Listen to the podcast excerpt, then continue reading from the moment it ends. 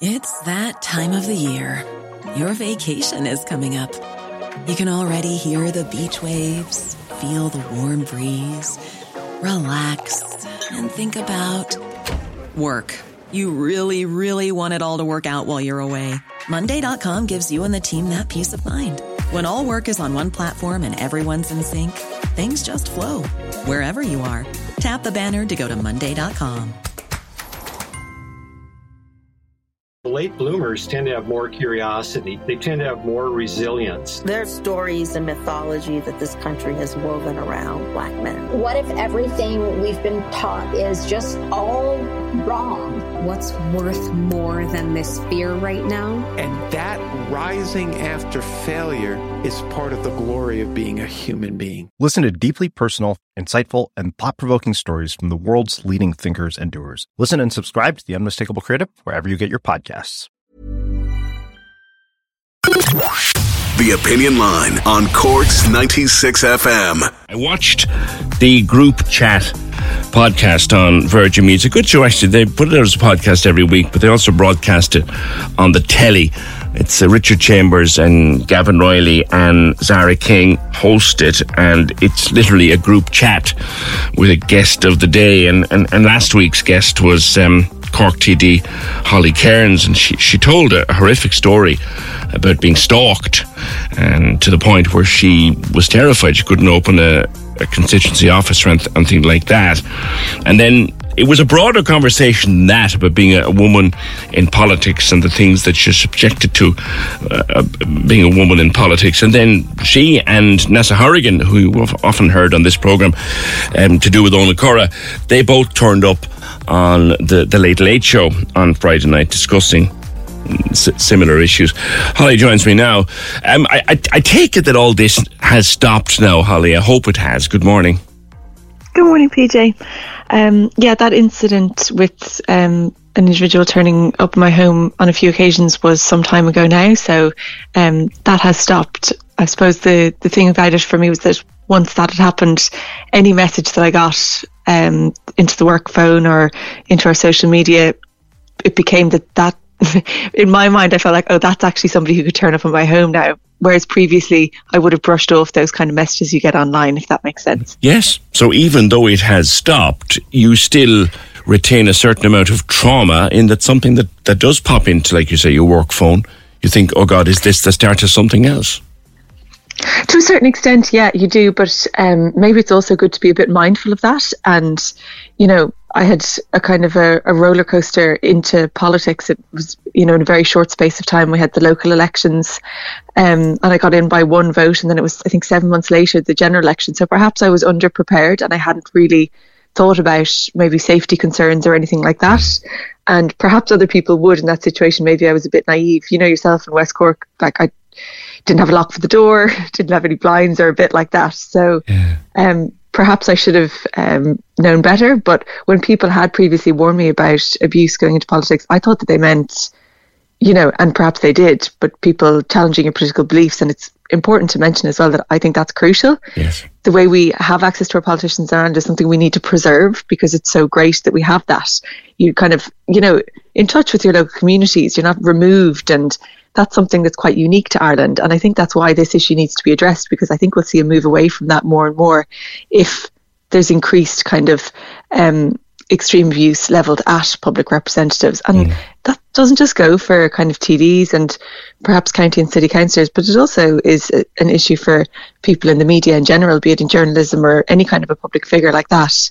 And um, so it does. It is something that needs to be addressed. I recall your arrival into politics at the local elections in 2019, and you, you kept us camped at a couch centre for nearly a week, be, being the last councillor in the entire country. And then I remember the general election, and someone said to us very early in the morning of the count for Cork South West, you need to watch Holly.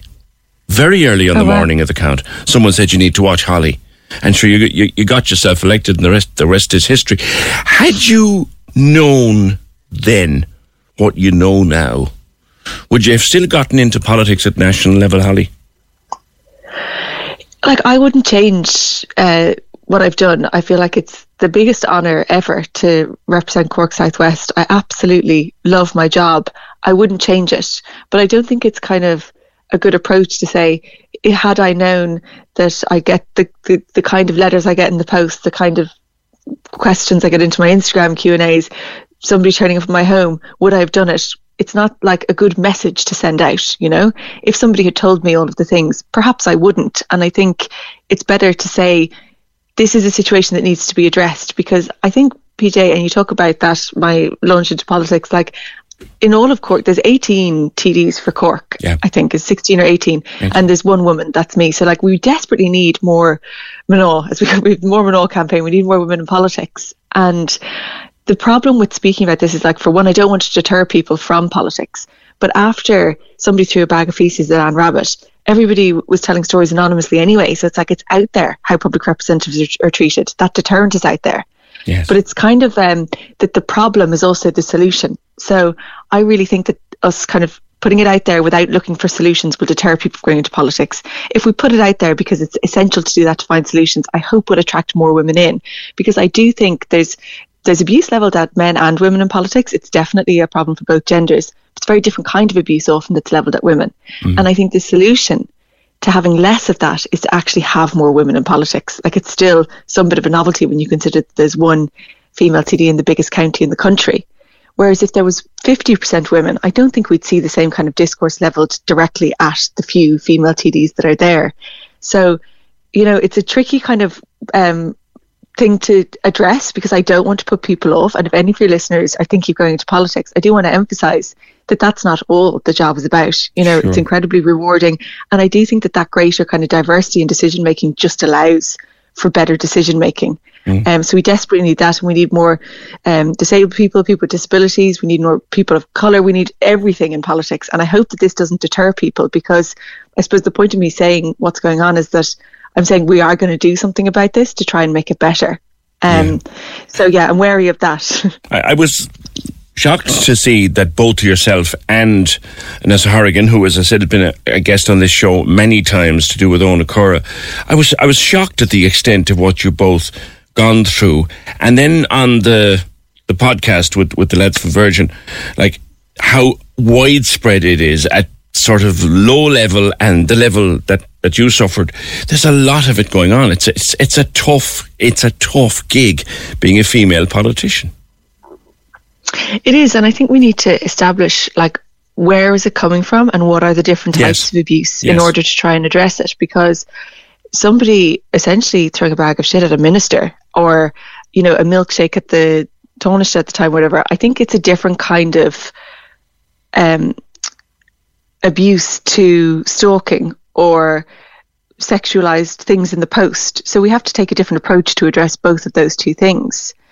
And I think violence against women, in the sense of stalking, things like that, is a whole broader conversation that perhaps we can have now. And then there's also the conversation that we need to have around that kind of other type of violence that's being leveled at public representatives. And like, is that a kind of discourse that we see online all the time that's now seeping out into just how we think it's appropriate to behave in society? Has it changed the playing field, if that makes sense? Has it normalized that kind of extreme attack and abuse and disregard for people's personal safety and things like that? Um, is it that people feel so disenfranchised at this point with homelessness, with the trolley crisis, that they, it strikes me, do people feel more like they have nothing to lose?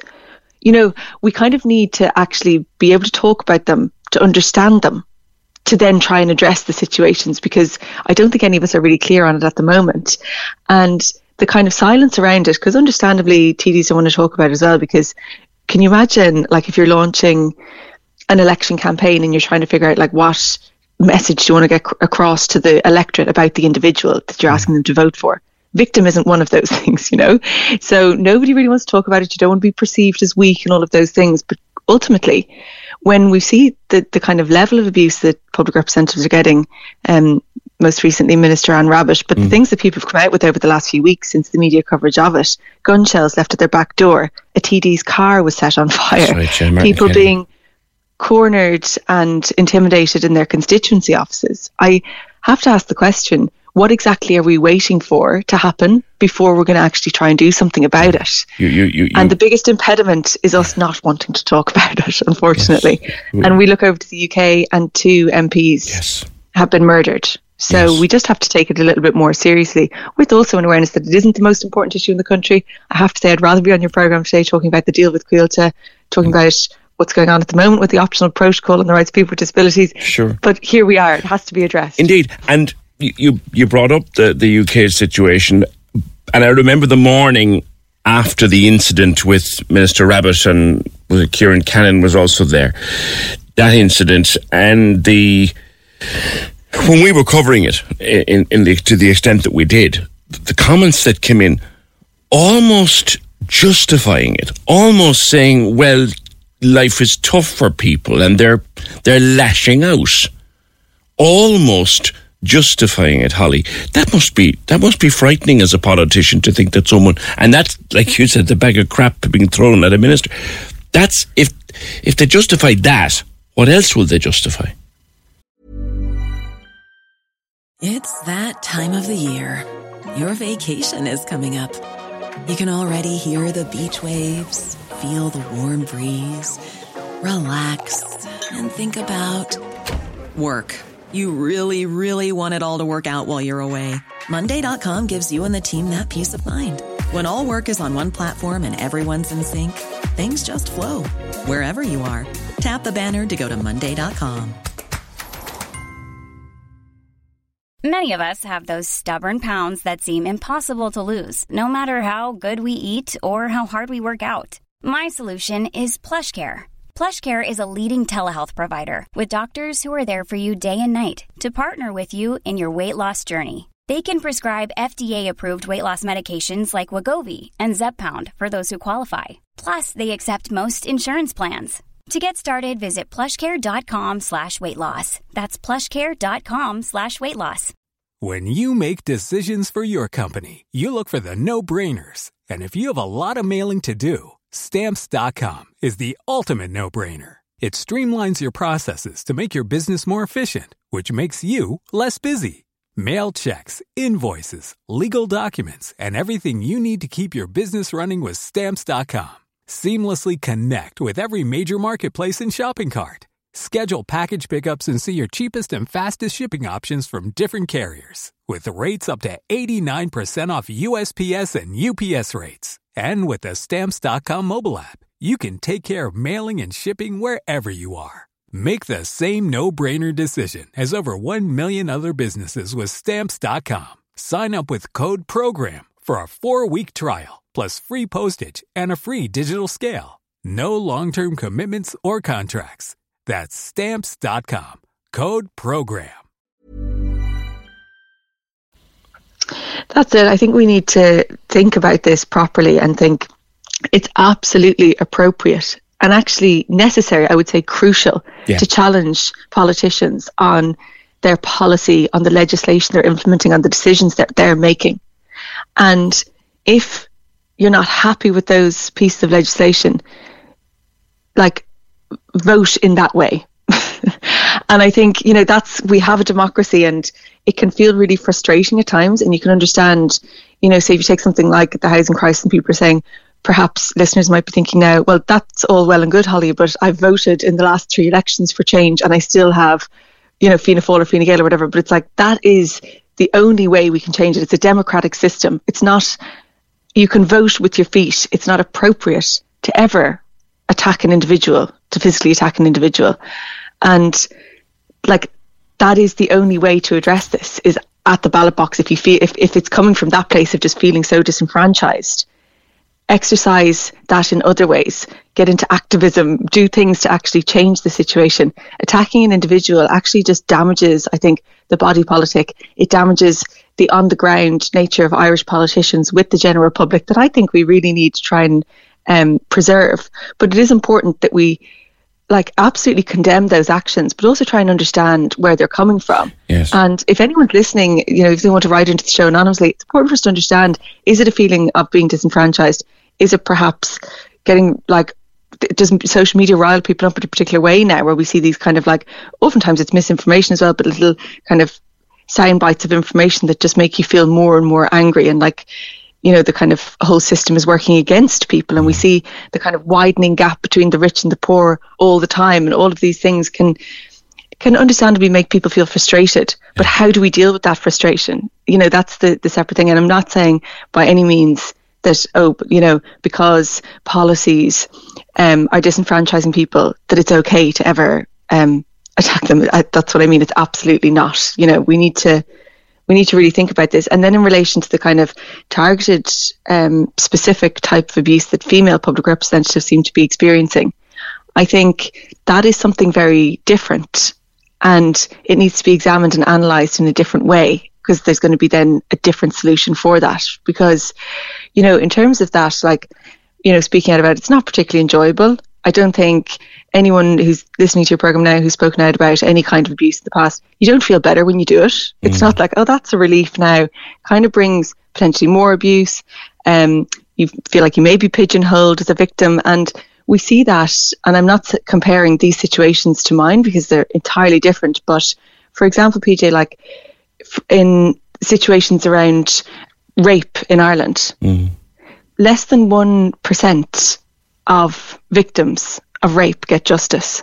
Yeah. Because one of the massive reasons is people do not want to go forward and speak out. They feel like the system is adversarial because it is.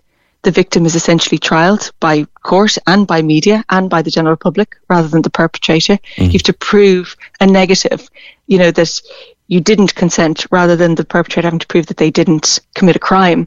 And you'd never see that in any other kind of trial. It's only when it's violence against women, essentially, or sometimes it is men in that scenario, but predominantly it's women who are victims of that crime. Whereas if somebody burgled your house, you wouldn't be saying, well, do you think perhaps the the victim of the burgle burglary was asking to be burgled? Were you sort of flaunting your cash? Were you driving around in a new car? You know, we never presume that somebody was asking to be burgled, for true. example. Very true. So the kind of culture we have around violence against women is very kind of fraught. Um, and like this time a year ago, we saw this kind of outpouring of people saying we need to address this when Ashling Murphy was murdered. Yes. This has to be addressed because since since in this year alone, and we're still in January, two women have been murdered. And we didn't see the same kind of outpouring because I think sometimes it's a time and a place and a, I don't know, you know, we haven't seen the same kind of reaction to that. But I raised it in the Dáil last week because mm. I think it's important that we highlight it every single time that this is an ongoing issue.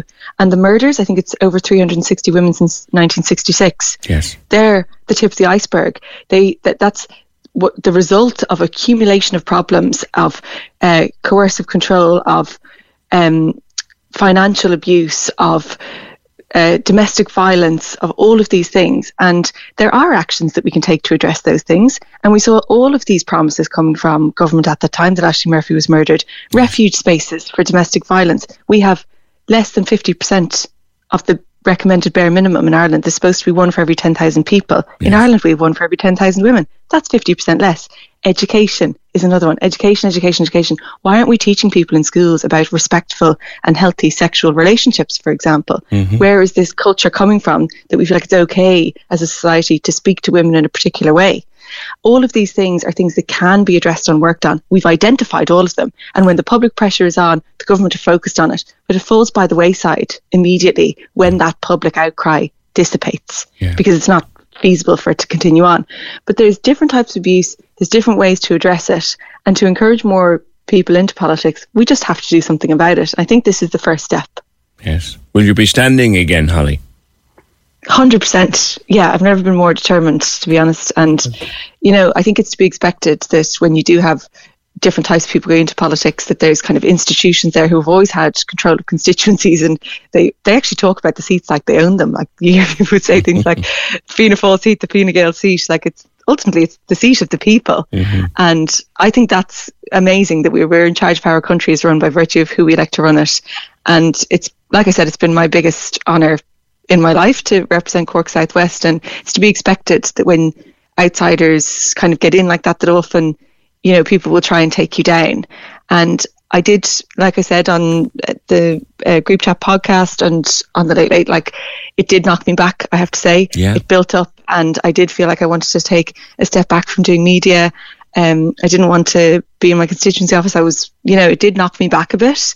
But like I said, that incident was some time ago. I've taken measures. I've got um, a great protective dog. I've got CCTV. I've got locks on my doors.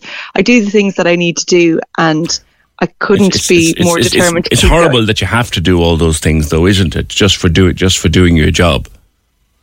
It shouldn't be the case. And I think it's something we need to address. I hope that uh, this will be the start of it. I know that there's going to be a kind of meeting convened in the Oireachtas um, in light of the discussions we've been having over the last week. So that's a positive. I hope that steps will be taken. Um, but I'm absolutely uh, running again. I have no no doubt about that, PJ. Let me ask you a question that's come in from Bernie and see what how you respond to it. Um, so Bernie says what happened to her should never happen to anybody, but I feel just because it's a politician, we're all supposed to weep for them. Does she not understand there were people doing their shopping in town to feed themselves who are fearful incidents several times a week, and the weaker you are, the more they pick on you. I would love for her to know what I go through. I can't change the law. I can't put more guards on the beat, but politicians can. That's coming from Bernie. I actually completely agree with Bernie. And like honestly, one of the reasons that I really didn't want to talk about it was um like I'm aware that say for me talking about how I might feel unsafe in my home and then there's some people don't have a home to feel unsafe in. It seems very rich actually. And I do think that that's a big reason why a lot of TDs don't want to ever talk about it because I'm aware it is not the most important issue in the country. Bernie's completely right. And like the kind of um, abuse people get comes in so many other professions, like in nursing, in care, in psychiatric care, in all of these things. Like, I think that she's absolutely right, and I just agree with her. Mm, um, And all I can say is, when we have these feelings, and I remember going into politics and thinking, because like I felt like Bernie before into politics, just so frustrated, and I thought actually the best way to address it is to go in and try and change legislation. I can't actually allow for more guards on the street at the moment because I'm in opposition, not in government. I would love to get into government, but I felt that kind of frustration and I thought, well, I'm going to go into politics and try and do something about it. And now it wasn't specifically in relation to that issue, but then I remember when I got in, and I was um, one of the things that I felt was that we needed more diversity in there, more people who were kind of maybe not really ingrained in the institutional ways that politics works in Ireland, because I don't think it serves everybody. You know, we need better representation. And one of the things I thought was we need maternity leave for councillors uh, to try and get more women in. And I think that would help decision making. And people saying, well, why is she working to try and get that for TD, for councillors? You know, that's not the people, the general public. But my, I suppose, I hope I'm explaining it well enough to Bernie. But the point I'm trying to make is that in order to make better legislation, for example, to get more guards in the street, to try and address the homeless crisis, to try and address the trolley crisis, I think is to change the kind of representation that we have, the kind of government that we have. Hmm. And I really believe that that can happen and that it's the only way to actually get those changes. So that's why I think we need to try and make it more appealing to people who might be thinking of going into politics. Somebody perhaps like Bernie that wouldn't be deterred by hearing about the, the kind of abuse that you might get, gun shells left at your back door, your car set on fire. You know, we need to change this system democratically, in my opinion. And you know, I'm I'm sorry that it maybe it appears like that that I'm focusing on a particular issue and it can seem a bit rich. That's I'm actually really aware there are much more important issues out there. Yeah, no, and uh, one one thing that I I did do was watch the full uh, group chat interview because I know that there was a lot more to it, and I would advise anybody to go and look at it because it's a it's a it's a wide ranging. Uh, conversation with yourself and the guys on, on Virgin Media. Holly, uh, thank you for being with me today, and um, I wish you good luck. Thank you so much, PJ. Cheers. Cork's 96 FM. The late bloomers tend to have more curiosity. They tend to have more resilience. There's stories and mythology that this country has woven around black men. What if everything we've been taught is just all wrong? What's worth more than this fear right now? And that rising after failure is part of the glory of being a human being. Listen to deeply personal, insightful, and thought provoking stories from the world's leading thinkers and doers. Listen and subscribe to The Unmistakable Creative wherever you get your podcasts. When you make decisions for your company, you look for the no brainers. If you have a lot of mailing to do, stamps.com is the ultimate no brainer. Use the Stamps.com mobile app to mail everything you need to keep your business running with up to 89% off USPS and UPS. Make the same no brainer decision as over 1 million other businesses with Stamps.com. Use code PROGRAM for a special offer. That's Stamps.com code PROGRAM.